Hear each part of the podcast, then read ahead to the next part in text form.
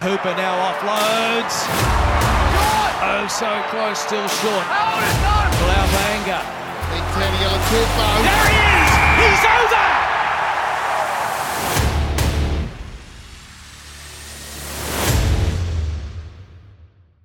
Hello and welcome to another episode of the Pick and Drive Rugby Podcast. We're two die-hard rugby fans, actually three tonight, having a weekly chat about all things Aussie rugby.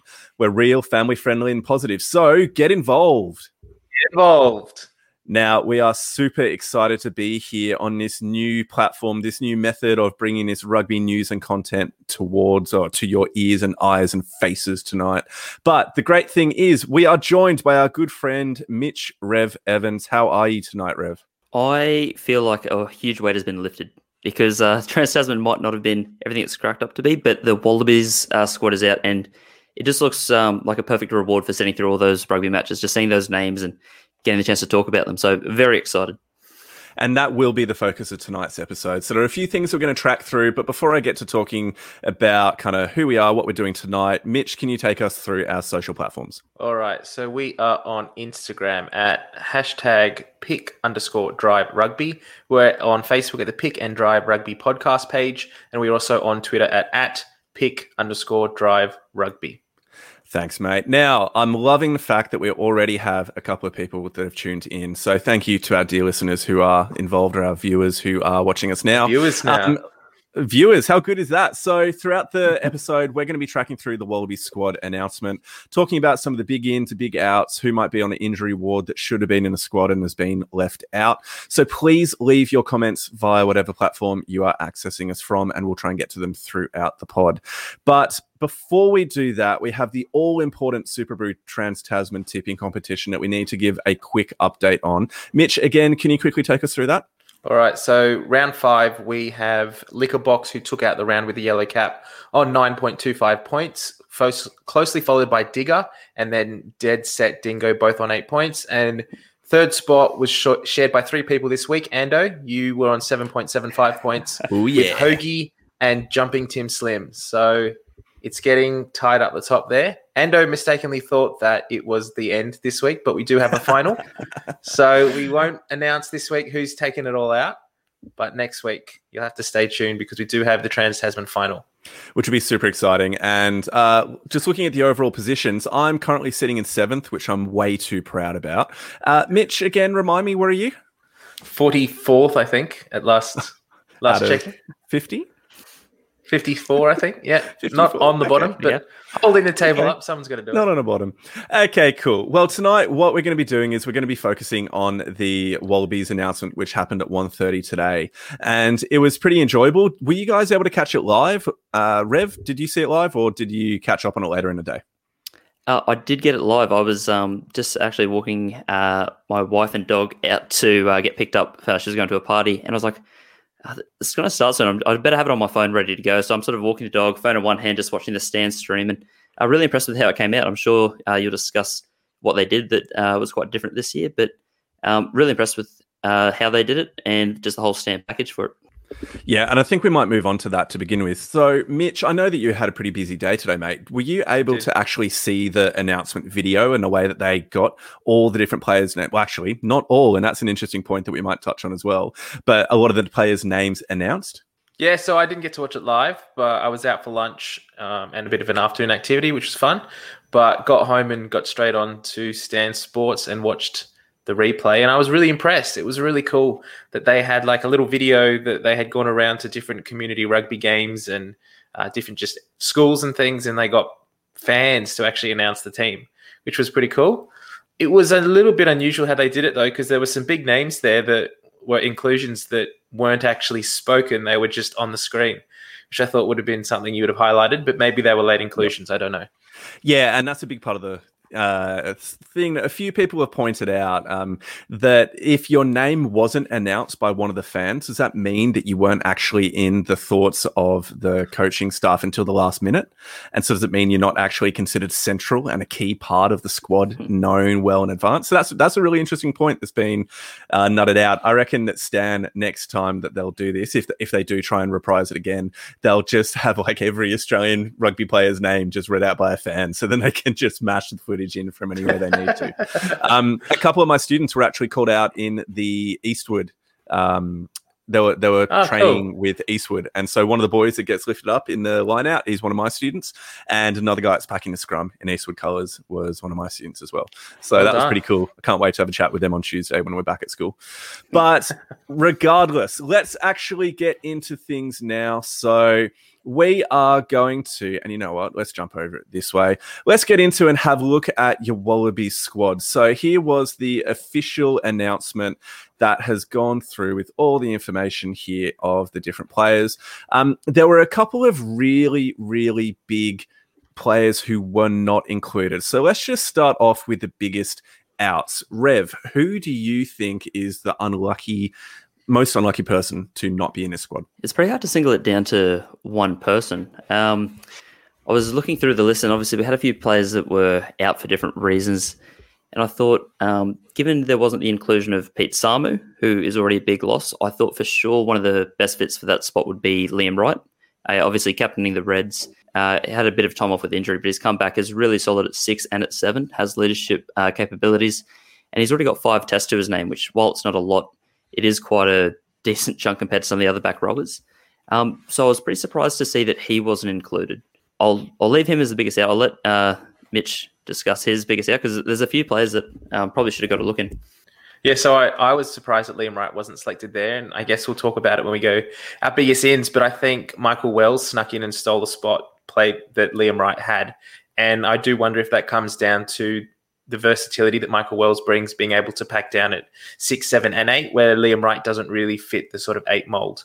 Um, but we can talk that a little bit later. I guess outside of that, um, biggest out for me, Pete Samu was a big one, but we kind of expected that with the injury ward that he's not playing at the moment. Um, Falau Fainga, I thought was a big one that was surprising. Falau Fainga and Alex Mafi, both of those players, I thought one of them would have got included in this extended squad, um, and both of them not being in there is big for me. Uh, Looking at the hooker situation, it is pretty interesting to see the difficulties that a lot of people, well, the the, um, the coaches seem to have had in picking somebody. We were even considering that Dave Porecki might be a bit of a bolter to get into the squad, but he again hasn't hasn't made it and hasn't got in mostly because of the ankle injury I think that he picked up what last week. And Yeah. so there's been some really helpful um, information where the players have been grouped according to their positions, which I'm just going to jump to now. So, right here, hopefully you can see it and it's easy enough for people to check out. But basically, we've got the props Allan Alaalatoa, Angus Bell, Pone Fa'amausili, Scotty Sio, James Slipper, and Taniela Tupou. Tupo. So, let's start with them. How do we feel about them being the six, six, six props for the Wallabies? Rev. Uh, my first thought with this was when I was putting together my 38 man squad before the um, squad got announced. I thought they'd definitely go for more than six props because it's quite a lot of um, action. You know, over 11 days to have three test matches. It's a lot of work for the front rowers. Um, from this six, I'm pretty happy with five of them. I do think Pone Fa'amausili is quite lucky to be in there. Um, he hasn't played much of the Trans Tasman, if any of it, because he had the um, the ban that saw uh, the end of AU come across to Trans Tasman, and then for whatever reason, he just hasn't been getting picked for the Rebels. They've been opting for Eloff and uh, Van Nek. So I would have thought either they'd go for Harry Johnson Holmes, who's a pretty established scrummager and definitely a big work rate player, or even another loosehead in Tom Robertson, because he's played, I think, five test matches at tight head as well. He's he's capable of going on both sides.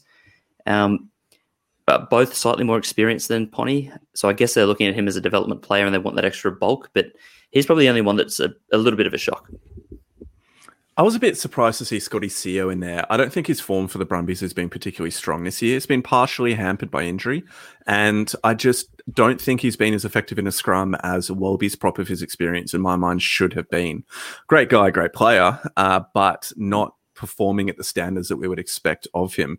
Mitch, did you were you surprised to see Scotty Sio in the squad, or were you? Yeah, Yeah, I was. the same? Su- I was surprised that Sio was there, and I thought maybe Harry Johnson Holmes might have been that inclusion, being that he was in the squad, uh, the forty-man squad earlier in the year, and he didn't make it through. Now I wonder if that comes down to some work-ons that he was asked to work on, and maybe didn't quite meet that criteria in the last few weeks.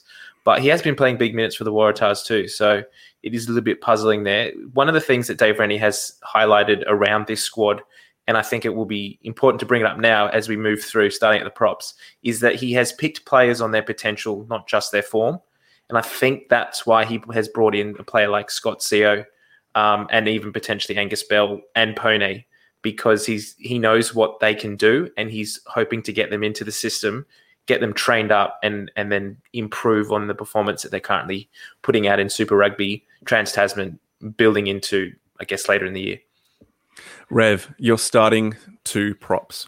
And let's go, you're starting hooker as well, and then that'll transition us into the hooker chat. Uh, I think for the front row, we just want experience and size. So I'd still go Slipper, uh, Brandon Paenga-Amosa, and Taniela Tupou as my starting front row. I think uh, I, I, always had Alaalatoa above him, but I just think Tupou's in such good form. He's such a big unit, um, and they really do want to combat this French side with you know th- that size and the set piece. So I think he might get a look in. Mitch, I'd be starting uh, Taniela Tupou at three and Alan Alaalatoa. Now, if we go into the hookers, I'd probably be starting Brandon Paenga-Amosa, particularly for that first test against France. Yeah, and that's the interesting one, the BPA heading overseas at the end of the year. There was a lot of questions about whether or not he would actually be a part of the squad. And he obviously has been picked. So I think for him, they've gone in terms of experience. Now, a really interesting person who's got into that hooker position is Nos or Lockie Nos Lonergan. He has had a bit of a breakout season so far in Super Rugby AU and Trans Tasman as well. By no means is he the finished product, but he is someone I'd argue is more of a development player, but we'll almost definitely see minutes considering we have three games in 10 days coming up quite soon. Now, Feleti Kaitu'u, I rate him highly in every aspect of his game except his line out throwing. So I wonder if that is going to be a bit of a liability on the international stage. But regardless, I think he's it's well deserved that he at the very least is in that squad. And considering there's only three hookers, he will get game time. So that is an awesome inclusion from for him. Why don't we shift now into the second rowers? So there are only four picked within the squad. Uh, we might speak to that a little bit later when we look at some of the loose forwards. But you have Matt Philip, Lukhan Salakaia-Loto, Darcy Swain, and Sitaleki Timani. Sitaleki Timani coming back in. When was his last game? 2011? Was that the stat that I heard? Uh, 2013, I think it was 13. his last test. 13, brilliant. So we've got Matt I saw Philip. something today that said it was like 2,761 days since he's played for the Wallabies. I'm getting sick of the day counts. I just want the years. I, I, they're doing days for everything. You're a maths teacher, though. Can't you convert that by 365? What's the minutes? Yeah, what's the minutes for that and the seconds? That's asking way okay. too much. Times it by 1440. I don't know what that is off the top of my head, but it's a lot. Come on, mate. You're you're a human calculator. You should be able to do this.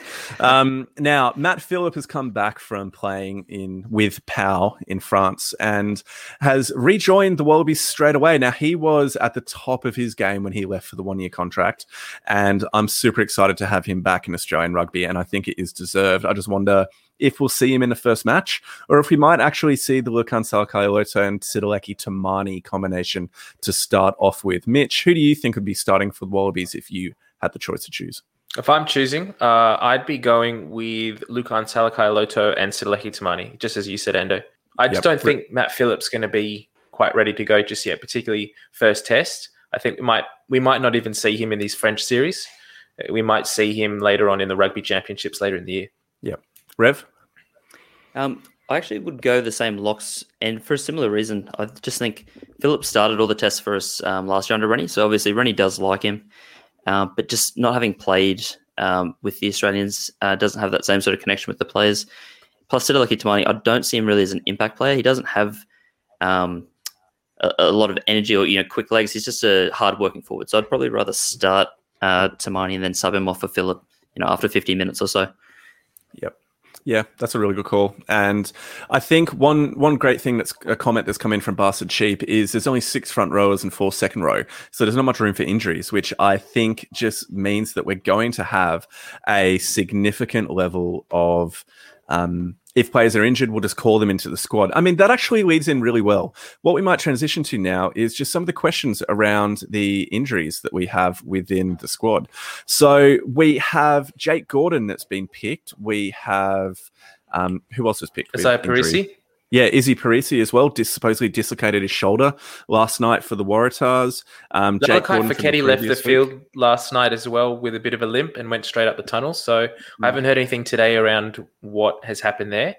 And Lockie been named as Swinton well. copped a red card too, and we still haven't. We obviously haven't heard from the judiciary yet, so it's quite likely that he'll miss a minimum of three matches, which takes him out for the France series. So let's just make the assumption. Let's go through those one by one and say that they're injured, and who do you replace them with? So Rev, starting off with Jake Gordon, he's out. Who's your replacement? Well, the great news is he's already been filled in by um, the pick and drive favorite player, the Golden Sun, the, the the the Golden Child Ryan Lonergan. He's already um, in the squad as backup uh, for the injury, which is great news because Brilliant. he's yeah he, he's just got a really uh nice little passing game. He's a great kicker, obviously um, from box kick, but especially off the tee, um, and he's young and exciting. So I think it really was between him and Joe Powell, and Joe Powell's obviously is 27 now, and he hasn't really been given much of a chance. So I think it's um, you know time to sort of build for the future.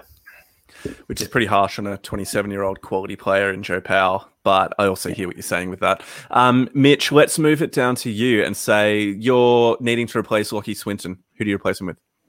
Uh, who do I bring in number six? Probably Fergus Lee Warner Yeah, cool. from the Western Force. I think he was a big one that uh, missed like, uh, in terms of players that didn't make the cut. He was probably right on the, the edge there, and I think he's probably one of the players that's been told to to wait and see, and is probably the player that will be called in if there is injuries, particularly in, in the second or back row.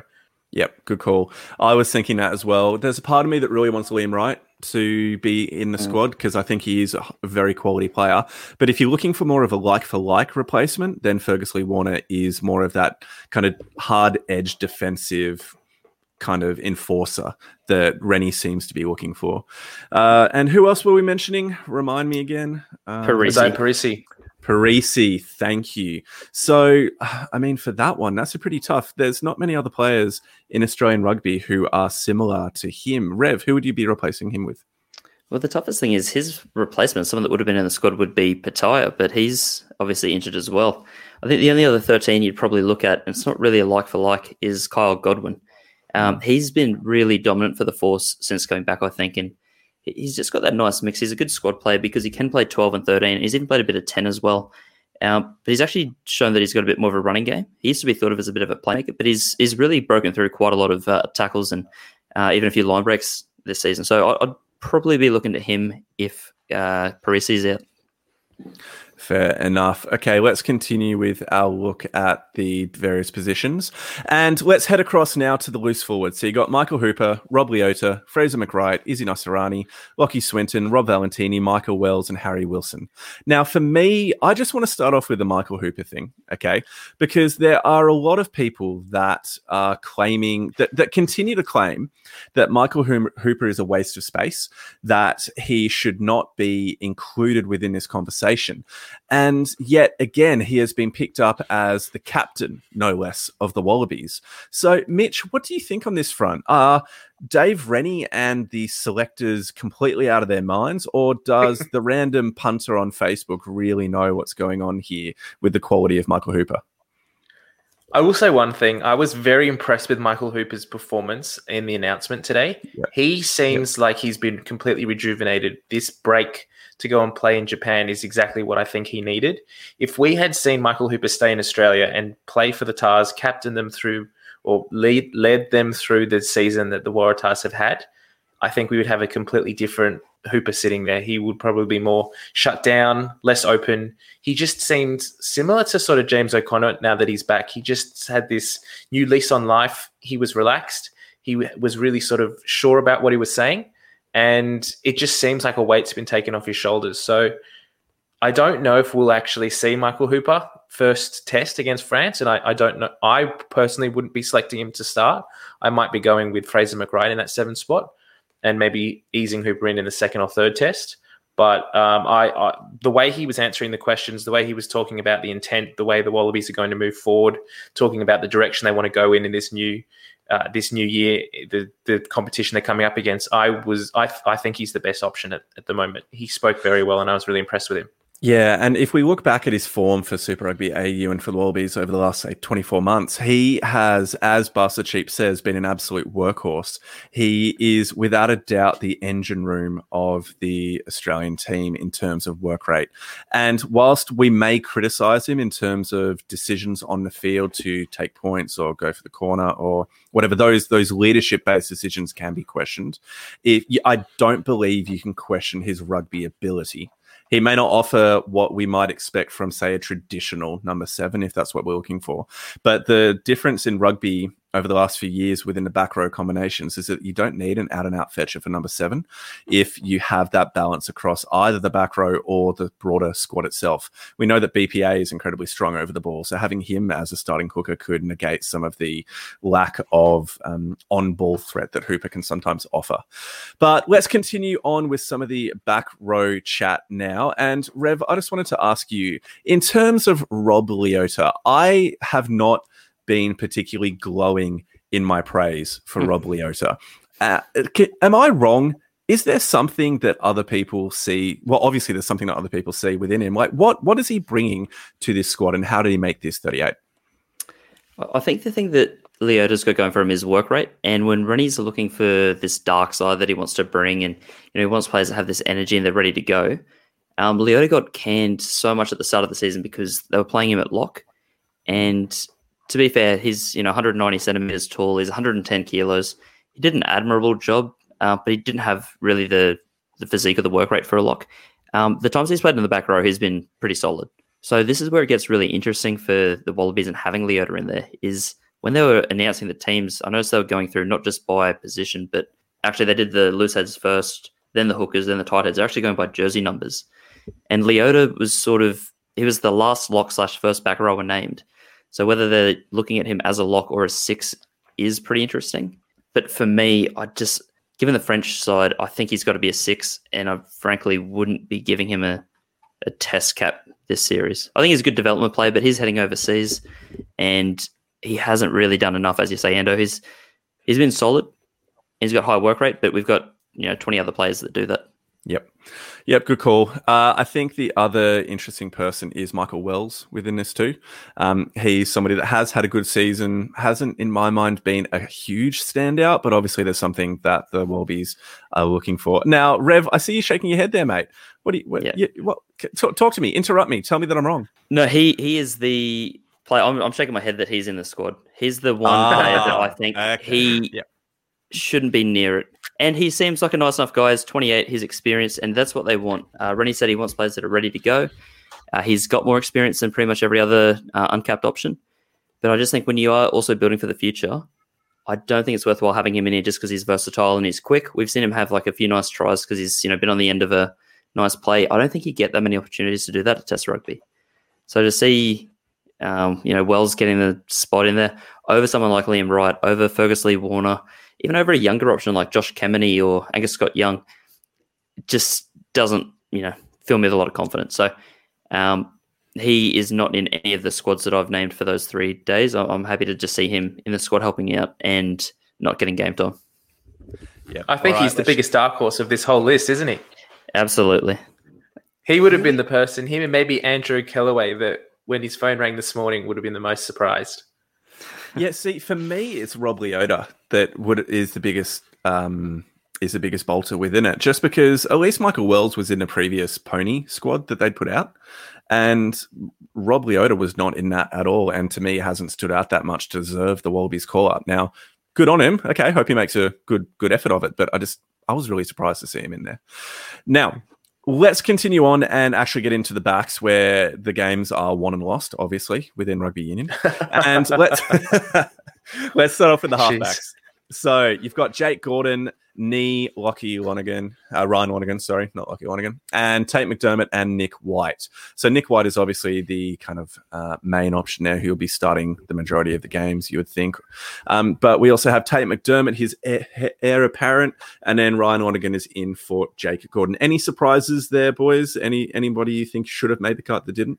I think that's pretty much and it, not it? Yeah, that's it for the players. And really, as um, Rev said before, when you look at a player who we bring in outside of that, there's a bit of a gulf there, isn't there?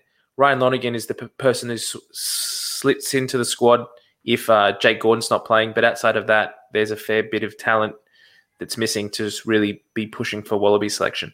Yeah, I would agree with that. Let's shift in into the five eights, and you have Noah Lolesio and James O'Connor as well. Now we had a good shout out for Jock to be the captain of the Wallabies if Hooper is not starting the match or goes off as a sub.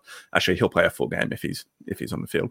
But either way, uh, I think that that's probably the form combination from all the teams. I don't really see any anybody else that should have taken those positions if you're looking at that performances over the entirety of the Super Rugby AU and Super Rugby Trans Tasman. Rev, any any changes there, or are you pretty happy with those two? Yeah, really happy with those two. I think they are the standouts. They've got you know the incumbent and the future. So I think if we're putting our eggs in those baskets, I think that makes a lot of sense for building up for both this year and the Rugby World Cup. Yep, I agree with that. And uh, we have a good comment here from Bastard Sheep again. He's just getting involved. Even if Hooper starts, jock for decisions. Uh, fair enough. And I think that one of the things that we noticed with the Waratahs when we were watching them last season before Hooper went off overseas was the fact that um, he leads by example. He's not always the one that's communicating to the team. And so I'd love to see somebody come on, even as a co captain, someone like James O'Connor who can seems to have had a bit more nous in terms of game management and being able to direct the team around, looking at the scoreboard, what they think they're capable of. Like some of the Reds come from behind victories, particularly against the Brumbies in a regular Super AU season, were incredibly well done. And a large part of that came down to Jock's um, guidance that he came in. And now I really do just need to point out Nelson Nelson H. Dale. Thank you. We we tried to dress up. Um, and get our hair done. I know it's still growing back, but thank you very much for for the kind comments, my friend. You can come on next week. Um, so, so let's keep on rolling now into the centers. The the one of the backline bolters, Lalakai Foketi, makes the squad. Don't think anybody really saw that one coming. Len Ikitau, Hunter Paisami, Izzy Perese, and Matt To'omua. So let's start off with Foketi. Mitch, what I love this comment from Jason. and I just got to put it out there because I'm exactly the same. He's mad that there's more Waratahs in this squad than Force. and how Foketi got the call up over Kyle Godwin or Irae Simone from the Brumbies is just puzzling to me. I mean, he's had some good moments in the last few weeks, but I don't think he's pushing anyone to be starting 12. Yeah, that's a big call. Rev, what do you think? But yeah, it's just it's interesting, especially with you know Godwin got that one cap back in 2016, but he's you know a bit more experienced. He's been overseas and played a bit more footy over there. Uh, Simone, they gave him two caps last year, and he's a year younger. Like it does seem like he's building for something. Plus, he's been in a side that's winning. Like Foketi hasn't done enough to obviously um, overhaul results for the Waratahs, which even though you can't pin it all on one player, you've seen Simone make those line breaks and some really damaging carries and some smart kicks. I just it is surprising. I think Foketi is one of the players that, you know, is a bit of a surprise in there. But at the same time, I do think he's been playing quite well.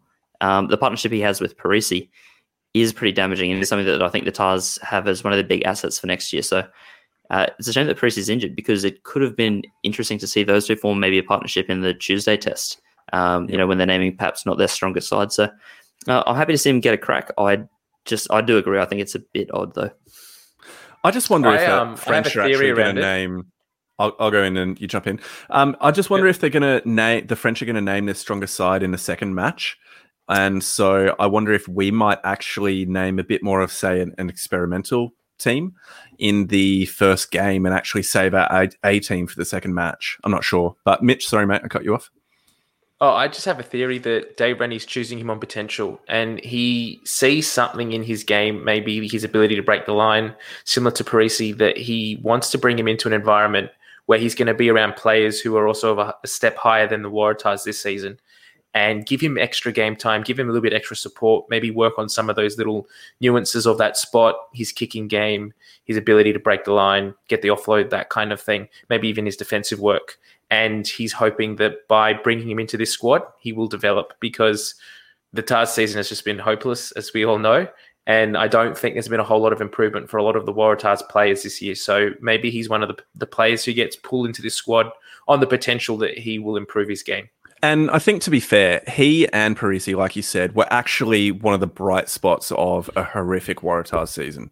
And the combination that they had in midfield is really effective and really strong. And I think that if they were able to replicate that combination on the international stage, then it could have been something worth trying. But with Perese's injury now, I just don't think that Foketi gets a look in.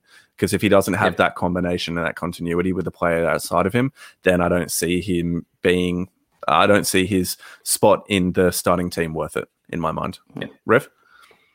Well, yeah, I think the, the challenge for him is he's probably going to have to get game time if Perese is not there. But looking at the centres, they're kind of lucky that they've got Toomua that can shift back there because he's been playing a lot of the season at fly half. You take him out of the equation, Paisami's got six caps, and then Foketi, Perese, and Ikitau are all uncapped. So no matter what way we shake it or you know put it together, we're going to have a very inexperienced backline. Um, and I was really pro having a Paisami inside center, and then maybe a you know Perese or Ikitau 13. But the more I look at the backline, I think the more Toomua is going to have a role to play in this French series. Just we, we need some experience back there, as much as his form doesn't deserve it. And that leads us to a really good question from Jason Sherman asking, well, stating, I reckon Toomua is very lucky to be in a squad. That wasn't a question, Jason. No question. mark, thank you. but regardless of that grammatical error, I, I fully agree. His form over the last um, month has been dismal. And we've spoken about it on our pod before to the effect of he has been the Melbourne Rebels for the entire season. Hmm. Everything has had to go through him, and not because of greed or anything like that, but because of a lack of quality inside and out. The injury list that they've had has been pretty horrific. And so I think he is picked because of ex- his experience. If you look at, like you were saying, the rest of the um, centers, they're, they're really not that experienced. You need someone like Matt Toomua to be in there. But let's shift across now to the outside backs. And you have Tom Banks, Filipo Daugunu, Reece Hodge, Andrew Kellaway, Marika Koroibete, A- Andy Muirhead, and Tom Wright. Uh, Mitch, can you start us off with Andrew Kellaway? Why is he in the squad? He brings versatility he can play fullback, he can play center, he can play wing, and he can do all of those quite consistently. So he's he's put himself in form by coming back and playing quite well for the last few weeks for the Rebels. And should there be an injury to a player like Toomua or Reece Hodge, he has a little bit more experience than some of the younger guys. He's been around Super Rugby level for a few years now, and he's gone overseas and also got some experience over there. So he's probably been knocking on the Wallabies' doors for a little while. Um, but there was a few other players that were really cemented in that back line that weren't giving him the game time. So I think this is a good opportunity for him to get some game times, to get a few caps. Yeah, Rev, are you on the same form there? I mean, he he did have a fantastic Super AU season, sorry, Super Rugby season before COVID hit. He was a top try yeah. scorer across the entire competition. Yeah, I think he had something like eight tries in seven games or something like that. It was it was really impressive how he started, and we've got to think back to 2016. It might have been where he went on that spring tour as a development player. I never got a cap, but like he, he's been involved in Wallaby squads before, and he's sort of just always been on the cusp. And I think now with a few players having gone, he's a, a perfect fit. And what sums it up better than anything really is the game against the Crusaders on the weekend. Um, the Crusaders demolished the Rebels, but Kellaway was that sort of bright light in defence. He chased down Will Jordan from a ridiculous distance to stop a you know pretty certain try. And then there was probably two or three occasions just on the wings where you could see someone's going to make a break and he just made this really last ditch effort tackle. And it's something that's really underrated, I think, and probably could see him get a chance on the wing, just given uh, perhaps some of the defensive frailties of uh, Daugunu or someone like that.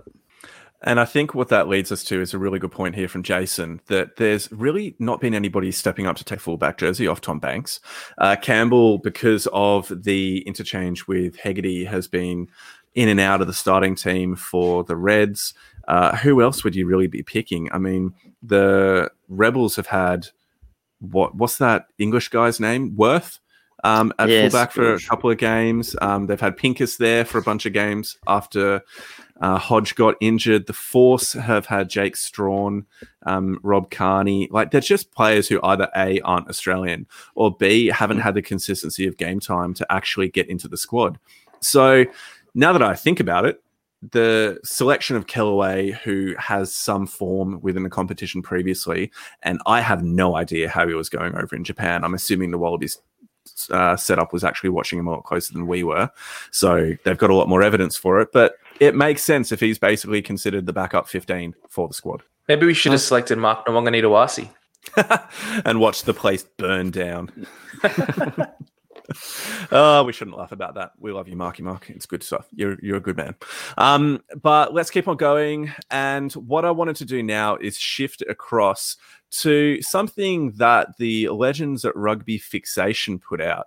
So perhaps, Rev, you can uh, talk us through this a little bit more, what you did and why, and what you learned. Um, yeah, so this is something I put together off the back of AP Cronje, who did a piece similar for the Springbok squad. Um, and he was sort of talking about this idea patch that everyone has leading up to World Cups and Lions tours, where you've got players that are sort of between 26 and 31 that have more than 30 caps. And that's sort of that sweet spot of experience where you're not um, the seasoned veteran that's on their last legs, but you're also not a fresh faced uh, player that's had no test experience. So um, for the Springboks, they've got 15 players currently in that, um, I guess, demographic, uh, whereas we've got eight people um, and some of them are sort of pushing the boundaries of the age. So obviously, we look at players like Reece Hodge, Allan Alaalatoa, and Marika Koroibete right in the center of that um, graph. They're sort of in that sweet spot of they're 26, 27, and 28 respectively, and they've all got between 30 and 50 caps. So they're you know sort of doing a nice job there of just showing the ideal um, kind of players you'd have coming into a World Cup, and obviously they're going to get a bit more experience. Then we've got a little group of players um, that's pretty much just Salakaia Loto, Tupou, and I guess at a stretch, Tom Banks with 11 caps. Um, but Salakaia Loto and Tupou, they're in that spot where they're a little bit younger, and by the World Cup, they'll be perfect. And then you've just got a cluster down the bottom. I've had to do so much rearranging to try and get them all in there. but we can just see, um, you know, even with 39 players picked, two thirds of them have less than 10 caps. And a lot of them are young. Um, so it's fine because, you know, over the next two years, they might get somewhere between 15 and 25 um, test caps and they, they might become quite experienced. Um, but it, it, does show where the Wallabies are at the moment. That I think all the results we get, you have to take with a grain of salt because we don't have an experienced team. Um, we don't even have an experienced squad. Like we can't pick from players that are really useful. Um, so there's going to be a lot of guesswork here, and I think that's why I called to question some of the players that have been included. When you look at a player like uh, Michael Wells and Andrew Muirhead, they're both 28 and uncapped. So even though they got the age, don't have any of that test match experience. It's quite late to be developing someone. Whereas at least Sitaleki Timani, he's right at the um, end of the age spectrum, but he's got 18 test caps. He's pretty established. He's been playing overseas. So I guess for me, I did this because I want to see which of these players at the bottom are going to be seen through to the Rugby World Cup. We've had so many players over the last five years that, I guess, sorry, seven years, that got a few caps in between the World Cup cycles but weren't used and players that were overused but then never taken to the World Cup. So Dave Rennie right now has a nice group to choose from. We just want to see him pick 23 players that he can stick with for a while and then another seven that fill out the rest of the squad. Mitch, does that change the way that you uh, think the Wallabies will perform when you actually see the lack of experience that we have within the squad overall? I think there's some questions to still be answered around what squad actually comes out from France. Uh, if it's a full strength French side, we probably will struggle. But if they, if what has been sort of spoken about in the media around potentially bringing second grade side and only only bringing their sort of finalists over for the third test for from the Pro 14, then I think we might go all right. Uh, it it really is hard to tell, but there are some players there that have the ability to step up and to to play quite well on this stage. And we're not playing the All Blacks, so that's a big thing. If we were going up against the All Blacks, then I think that inexperience would be absolutely utilized. But I don't necessarily know if the French team is going to punish us as much, particularly if it's not a full strength French side, as coming up against a team like the All Blacks or even South Africa would. And that's one of the big challenges we have moving forward, isn't it? It's just the lack of experience comparatives to some of the other major players within World Rugby. So if if the full French team was actually coming down, like you said, I think we'd be getting absolutely pumped. And that second test, if all the top 14 players, such as your Ntamacks and Duponts, actually do make it down, that's that could get ugly but uh, but it also depends because the French team is freaking notoriously unreliable in terms of overseas performances. Yes, they're a different beast at home, but you never know how they're going to tour, and quite often they're actually horrific when they tour. So it's going to. I I really don't know how to predict this, and most of it is due to just the French being French. And I won't go into any cultural stereotype there, but that's fine. uh, cool. So, why don't we now shift across into the uh, broader questions that we had from the locker room? So, I'm going to jump through a few of these, and we might just go through these quick fire to wrap things up somewhat quickly. And Yep. starting off with Nelson Dale, which current Aussie injury could prove most costly in a series against France? Rev. Uh, the current injury that I think is the biggest issue is uh, Perese. I think he was our most exciting attacking option in that 13 channel. And so, uh, as I was looking on the Wallabies um, announcement of the squad, it got retweeted 36 times, uh, a lot of times by French people. And in about 80% of the retweets, they translated to mentioning Perese in some form. So they were scared of him. I think that's going to be our biggest loss. Okay, cool. That's that's a good call on that one. Now let's go across to you, Mitch. Um, why don't we now move to some of the head high conversations that have been going on around rugby at the moment? Um, there's a great question that's coming here from Mick Ryan. Are those old guard folk who played down the necessity of the new head high protocols a severe issue, or one that we just dismiss as ramblings of the back in my day generation? As a junior coach who's seen 10 year old cops, 10 year olds cop seatbelt tackles, concussions, etc., I'm all for the protocols. Yeah, definitely. I think we need to we need to be doing all we can to prevent concussions, particularly by younger players. And going hard at it at the top level is the best way to do that, because it goes to show if you if these players are seeing um, their their idols getting away with doing headshot tackles and and diving into rucks shoulder first and making contact with head, then they'll go out and do it on the weekend and and expect it to be the same.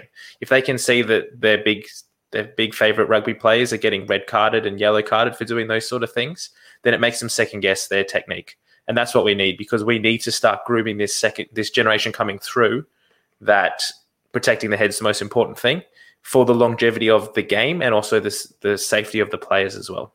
So yes, I think it's good. Good, mate. Well, let's shift across now back to you, Rev, and we're going to be hitting up a question from Man Bear Pig, who's a liquor box in our tipping competition. question for the locker room Should we allow overseas players to be picked for the Wallabies? Question has been asked plenty of times, and what are your thoughts, especially thinking of how younger players who sign long term deals would feel if they missed out? I don't mind it as long as there's some sort of quota. I do agree with Rennie where he says that if we just open the doors to anyone um, in the same way South Africa or Argentina do, it's just a free for all, and people are going to go to where there's more money. If they can still play for the Wallabies but get an extra hundred thousand dollars a year, uh, why wouldn't they? So I think there needs to be a cap. I kind of like the idea last year of just having two players because it does sort of um, provide an incentive for those players overseas. They need to be playing at the top of their game, which means if they get picked, they come over in great form. Or they need to realize, hey, I'm not as good as Skelton or Kerevi or McMahon.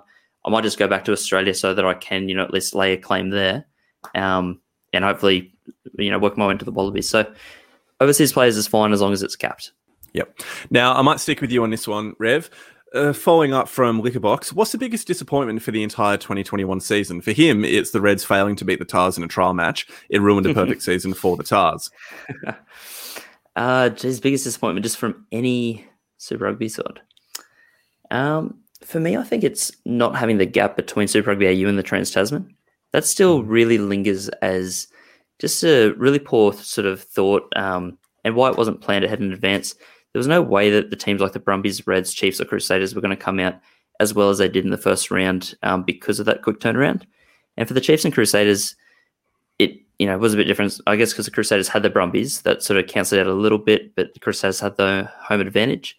And then for the Chiefs, like they got really quite lucky to get away with the force, but you know had they had an extra week to prepare, that's suddenly a lot better for them. If I'm you know laying claim to being a Chiefs fan, so I think just having an extra week in between just would have seen it become a lot more competitive and a lot more even because that first week just sort of wrote the Reds and the Brumbies off from the get go. Yep, I can understand that one. I think it's a really good call. Thanks for not picking on the Waratahs, then, mate. Appreciate it. um, now, Mitch Foster, let's head over to you, mate. And we've got a big question here from John Cooper that I might break down into some smaller component parts here. So, starting off with the first part, um, did we see any progress from the Aussie teams? Yes and no. We did see. I mean, the Reds got that that victory against the Chiefs, and then the Brumbies got the victory against the Hurricanes. So we saw some improvement. A lot of that Reds performance could be put down to the the cards that the, the Chiefs got and the fact that they was pretty much out of the game by half time, although they did come back quite quickly in the second, uh, quite um, strongly in the second half. But overall, I wouldn't say we've done enough. It's been a disappointing year for Australian teams. There has been chances for us to get more victories and come close, and we haven't been able to nail it. So I, would say we're we're not quite there yet.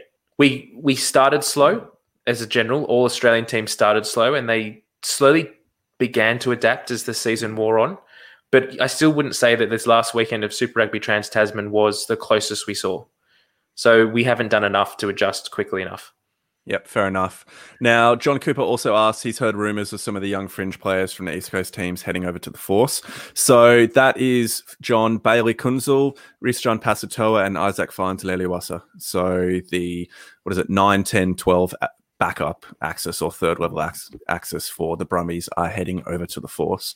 I still haven't seen anything like properly official, but it was talked about in the commentary over the weekend. So it, it is official, but no one's just like put a post up or announced it properly. Um, so then the other question for you, Mitch, is should Aussie rugby teams have places in their teams for Pacific Island players that can't be poached for the Wallabies? I believe there are rules for foreign players that they can only stay in one team for two years. That rule should be waived, maybe four players max. It's an interesting question, isn't it? Um, mm. I think it would. It's a difficult one because on the one hand, it would theoretically lift the talent in the Australian teams. And you look at a team like the Waratahs, we would do a lot better this year if we had some big um, barnstorming back rowers or second rowers from Pacific Island to really increase the tempo. But on the other hand, you've got two. You then got two pl- Australian players who don't have the opportunity to play first grade because they're behind, behind Pacific Island players. Um, to answer the question, what I personally think, I think we do it. I think it's a good idea we bring them in. Two spots isn't enough to cancel out the opportunities for the Australian players. They'll still get chances in the squad. They'll be able to be rotated in throughout the season if we're as Australian rugby, we're doing what we need to be doing by rotating players and giving everyone a good, a fair, um, a fair go. But um, and we we need to be doing more to increase the level of rugby played by the Pacific Island as well. There's some great players in the Pacific Islands who are getting poached by the European teams, who are then be through residency laws going and playing for the European nations and not being able to play for their home Pacific Island nations. And if we can do something that allows them to stay in or close to the Pacific Islands and still pl- apply their trade and play rugby and then be eligible for Tonga or Samoa or Fiji come uh, international season, it's a win win for everyone. Yep, I hear that. So I think that brings us to the end of the pod or the video for the stream. I don't even know what to call this thing anymore for tonight. Um, I have had a load of fun. Can I just quickly do a massive shout out to Bastard Sheep, Chris Lamb, Jason Sherman, uh, Ruben Leshosa Black as well. Up the Blues, let's go. Um, and who else? Up the there, there were some other people. um, I thought he meant the Waratahs by that one. The, the yeah, the Warriors, obviously. Um, so New South Wales I, yeah, yeah, New South Wales Blues. That's it. So can I just say thank you everybody for getting involved? This was the first time that we've done something like this, so I think it's gone okay. I don't think there's been any major hitches, and uh, please tell us if there are. We are always welcome to take on board your feedback. Um, Mitch, thank you so much for being here as normal. Rev, one of our favorite guests to have on. Thank you so much for coming on board with this, mate. Uh, where can people find you if they want to hear more from you? Uh, if you want to get in touch, uh, Twitter is always the best way to do that. So at Rugby Fixation for the uh, podcast account or at Mitch Evans ninety four. I think I've just been tweeting nonstop about Wallabies since 1.30, so um, feel free to get in touch and have some conversations there. Um, always keen to chat and get into da- uh, data and stats. So love an argument. Get involved. Good, mate. Good. And that's what Twitter's for, isn't it? That's definitely what Twitter's for. Well, let's leave it there. Thank you so much, everybody. Have a wonderful week, and we'll see you next weekend. Bye. Bye. See ya.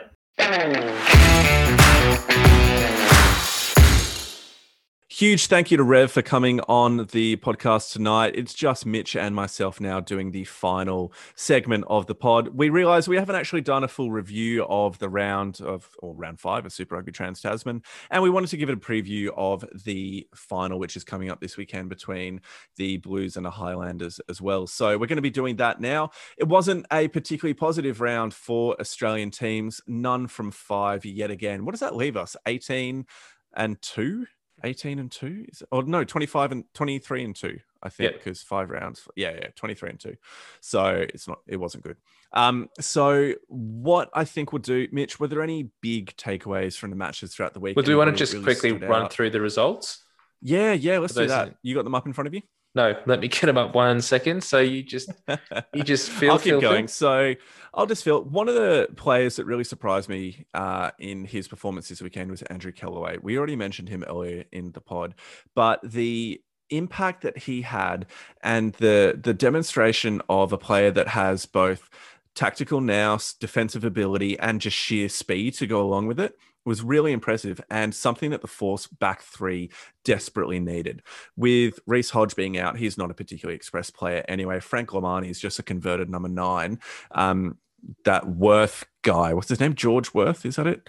Yeah. Um, who so. is hasn't been that bad, but Tom Pincus as well has been playing there. I just they've been really out of sorts for a back three players, and so having him come back from Japan has been really really positive for this final round. And I think he yeah deserves his call up, even if I was not expecting it at all. Yeah, so, Mitch, exactly. what were the results like for the uh, matches over the weekend? All right, so the first game on Friday saw the Hurricanes beat the Reds in Wellington 43-14, uh, followed by the Brumbies getting trounced by the Highlanders 33 to 12. Then the Rebels did enough to secure or to knock the Crusaders out of a final. The Crusaders did come away with a fairly convincing win, though 52 26. Then the Blues beat the Western Force 31 21 before the Waratahs got absolutely pounced by the Chiefs 40 to 7. You know what's really dumb?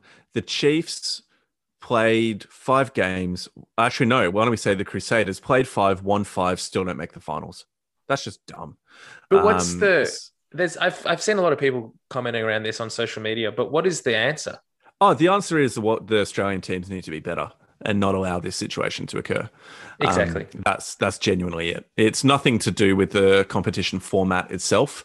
Uh, maybe points should carry over from domestic season into the uh, Trans Tasman. That would be an interesting way to look at things.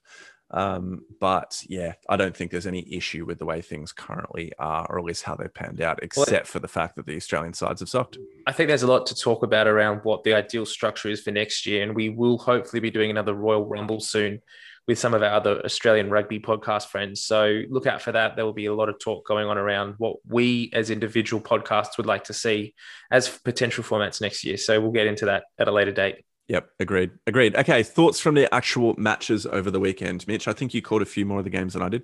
Yes, I got to go out to two games in Sydney. The Super Saturday, which was great, double header, uh, Rebels and the Crusaders at Leichhardt Oval before heading out to the Waratahs on late that night at Brookvale Oval. And yeah, it was good to get out to see some rugby. I thought the Rebels did quite well in that game. Obviously, they didn't come away with the victory, but they did well to push the Crusaders all the way through till the end and ultimately denied them the, the bonus. Well, the points difference that they needed to get into the final. So, in some ways, Australian rugby has done enough just by denying the Crusaders a finals berth back to back in both competitions. So, it, it's unusual to think that this Trans Tasman competition will be won by a team that is not the Crusaders for the first time ever.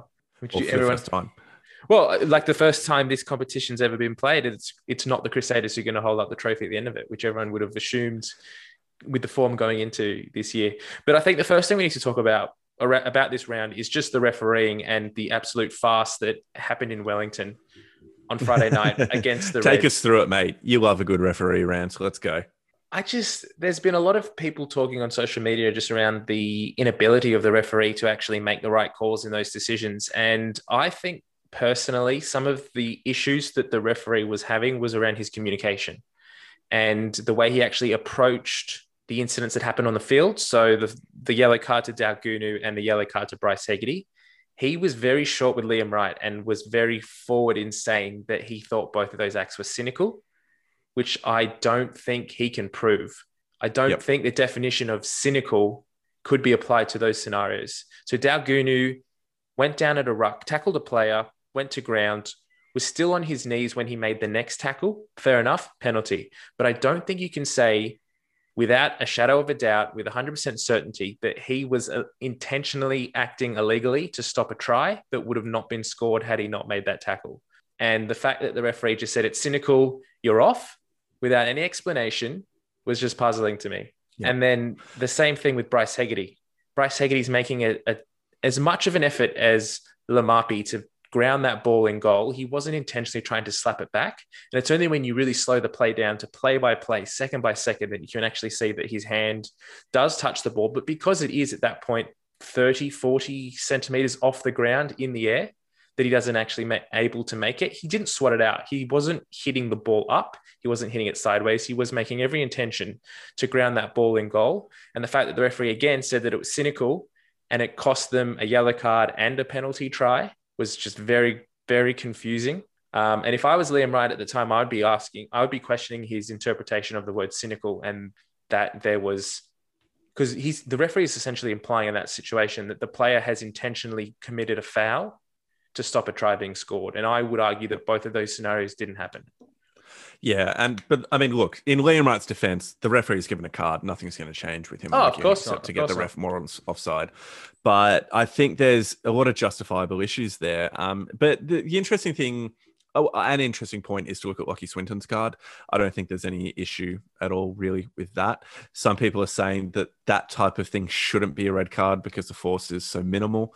Uh, but at the same time, it's a direct shoulder to the head in a situation where it wasn't required. So he's it's just dumb that was just a dumb situation for him to put himself in and he kind of left the ref with no choice in but but to give that card Again, though, we're going back to that the question of intent.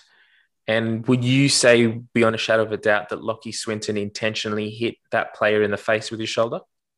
doesn't it no but in a high tackle framework doesn't it not matter if he's intending to if it's reckless he's hit the guy with his shoulder Yeah, on the that- head so yeah. therefore it's a red Yeah, exactly. so i don't, I, I don't think fine. it matters But it comes down to whether it was intentional or not. That might be a mitigating factor from a yellow card to a red card. In an instant instance where there's a player on the ground off his feet at the breakdown, who's then given a penalty away.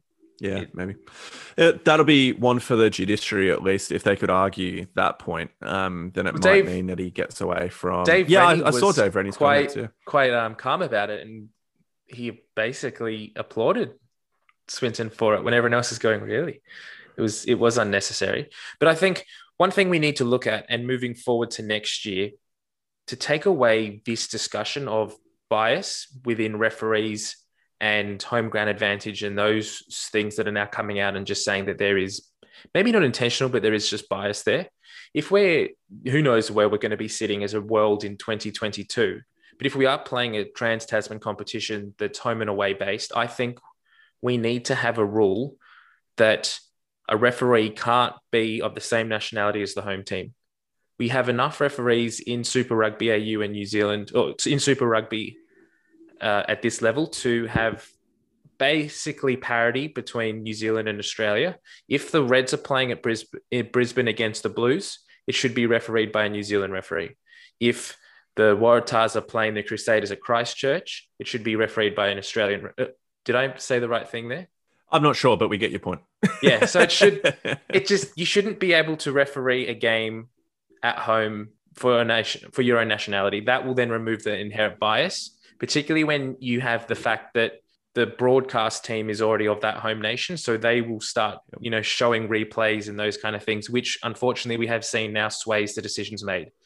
If you've got a referee that is not of that home nation, and it's it was it has been interesting to note this year that Damon Murphy is the only referee that I've noticed who has actually acted against the uh, officials' warning from the TMO, where there's been a few times where the TMO says, you need to check this. And Dan Murphy's like, no, I don't agree with that. That's fine. Get rid of it. Let's keep playing. And because there's Yep. that difference there. Yeah, how good. All right, let's keep on going. Um, let's shift on now into our actual predictions for the upcoming final. So, who do you think is going to take the chockies, mate? So the final is between the Blues and the Highlanders at Eden Park. And I can't see the Blues not winning at Eden Park a final. I think the Hurricanes will give them a red hot crack. but the Highlanders for me are so dependent on Aaron Smith to spark a lot of their their uh, their work. Um, Aaron Smith and their winger, I can't remember his name off the top of my head now. Number eleven, uh, N- Oh, yeah, yeah, yeah. I'm having a mental blank as well, Yeah, but I know um, the but- player you're thinking of. yeah, both of those guys are electric and they can spark something from nothing. But I think the Blues have more ability to do that across their back line. And and final at Eden Park, the Blues haven't been in a final for so long, uh, same as the uh, the Highlanders. But yeah, I can't go past the Blues at home for this one, and I, I'm going to say the Blues, but it's going to be tight. I'll say Blues by ten. Yeah, cool. Uh, I think Blues as well. I just want to see more from Hoskin Sotutu. Um, he is just awesome. Um, and I've just been super happy and super impressed with the. Well, I guess, no, that's not the right thing to say. I think I wanted the Blues to win. Um, the Super Rugby Aotearoa. I just like them comparative to the Crusaders. I'm kind of bored of the Crusaders just consistently being good. So I I want the uh, Blues to step up and actually win something after last year coming so close and then this year just not performing as well as they wanted to throughout the regular Aotearoa season. Uh, so this is a chance for silverware now that the Crusaders are out, their bogey team are gone. So uh, I'm going to be. Did you say by 10? I did. Yeah, I'll go five. Ooh, okay. You heard it here. Tight. Tight Blues. as well. Blues to take it out. Bl- Blues to take it out. Um, so I'm happy to leave things there, mate. Anything you want to finish with? No, thanks everyone for getting this far. Uh, if you haven't, we probably haven't said it earlier, but if you're listening to this as a podcast, we've actually done a live video as well.